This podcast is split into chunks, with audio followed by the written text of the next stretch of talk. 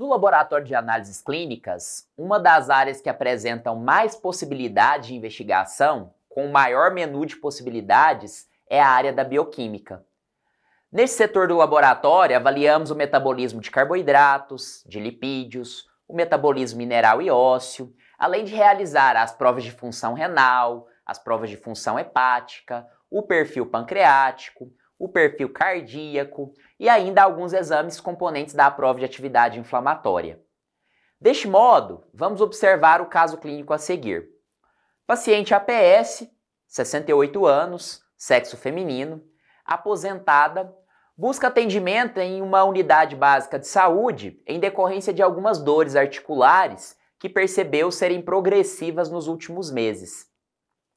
A anamnese revelou ser diabética, diagnosticada há 18 anos, com diabetes mellitus do tipo 2, além de também ser hipertensa e dislipidêmica, fazendo assim o uso de diuréticos, fibratos e antidiabéticos orais, além de insulina. Mas confessou que, às vezes, se esquecia de usar a medicação de maneira adequada e ainda que não seguia as recomendações dietéticas e de hábitos de vida, como a realização de caminhada. Após a avaliação clínica, o médico assistente solicitou a realização de alguns exames laboratoriais bioquímicos, cujos resultados encontrados vou narrar agora a seguir. Glicemia em jejum de 189 mg por decilitro, o valor referencial seria até 99 mg por decilitro, né, no indivíduo normoglicêmico. Glicemia pós-prandial, aquela realizada após a refeição, com resultado de 333 mg por decilitro, o valor referencial seria até 200 mg por decilitro. Hemoglobina glicada de 8,9%, onde a meta para o paciente diabético é de 7%. Colesterol total de 290 mg por decilitro, onde o valor referencial é de até 190 mg por decilitro em jejum. Triglicerídeos de 450 mg por decilitro, onde o valor referencial seria de até 150 mg por decilitro em jejum.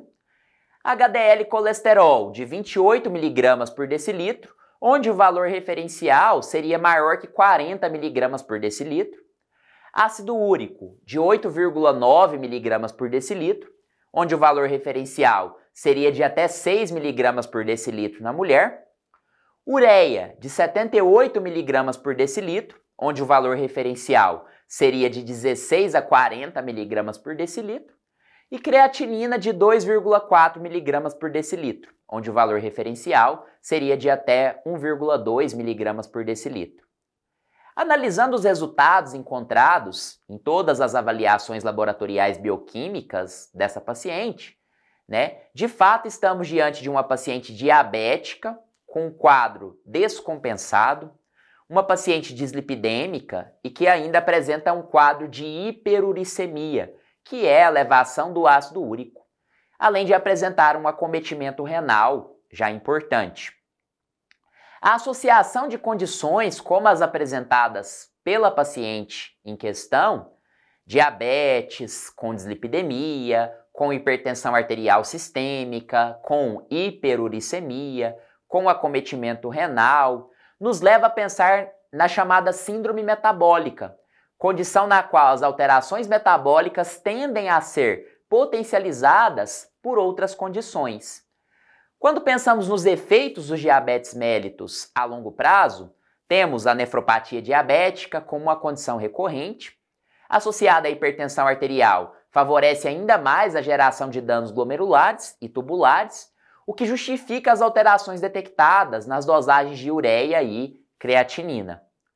Deve-se lembrar de que esses dois exames avaliam de maneira indireta a função renal, uma vez que nenhum deles é produzido pelo rim. A ureia é um produto nitrogenado não proteico, sintetizado a nível hepático, derivada do catabolismo das proteínas provenientes da dieta, enquanto que a creatinina é um produto derivado da creatina muscular, elemento utilizado na geração de energia na forma de ATP para o processo de contração muscular, especialmente da musculatura estriada esquelética. Mas por que eles são utilizados, então, como marcadores da função renal de maneira rotineira?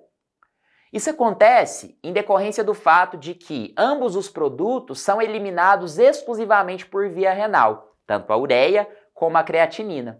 Assim, em casos de lesões renais, tem-se que estes começam a ficar retidos no organismo, podendo assim serem verificados tanto na urina como no sangue, onde são rotineiramente dosados.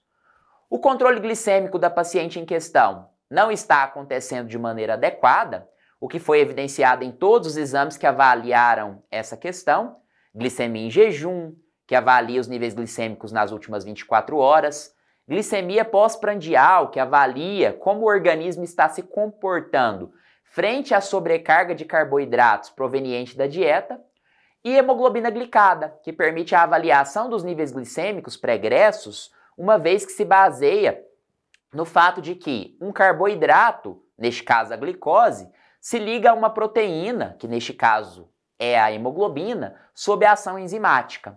Como as hemácias que albergam a hemoglobina persistem por cerca de 120 dias na circulação, isso permite uma avaliação pregressa em média de 3 meses com segurança.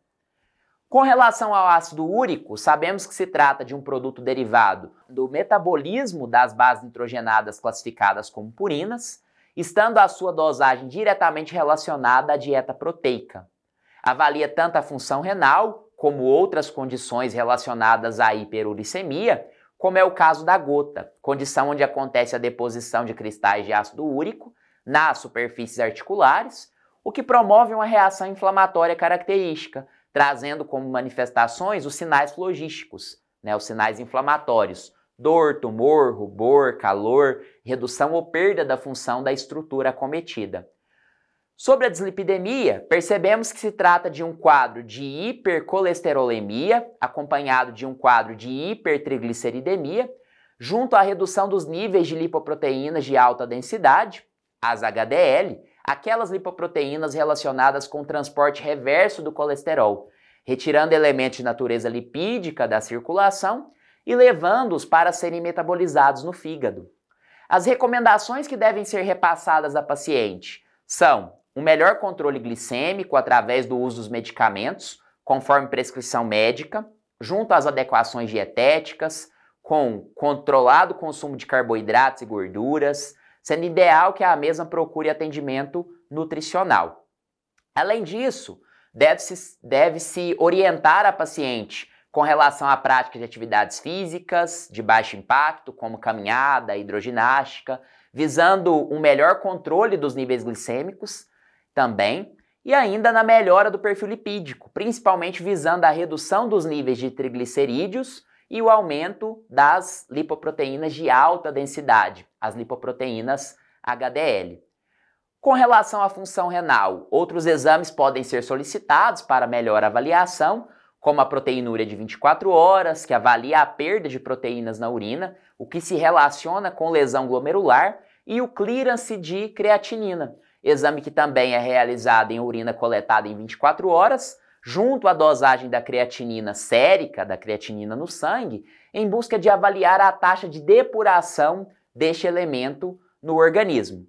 Quanto maior o acometimento renal, mais baixo será o valor encontrado no clearance de creatinina. Outras avaliações que merecem ser realizadas são a dosagem de sódio, potássio, cloro, que irão apontar para a possibilidade de possíveis desordens do ponto de vista hidroeletrolítico para essa paciente em questão. Então, quando a gente avalia esse caso, o que pode ficar dele para nós? Uma paciente que buscou um atendimento médico em decorrência de dores articulares, certamente isso aí relacionado à questão da hiperuricemia, da elevação do ácido úrico no sangue, que se deposita nas articulações e promovem o quadro clínico conhecido como gota.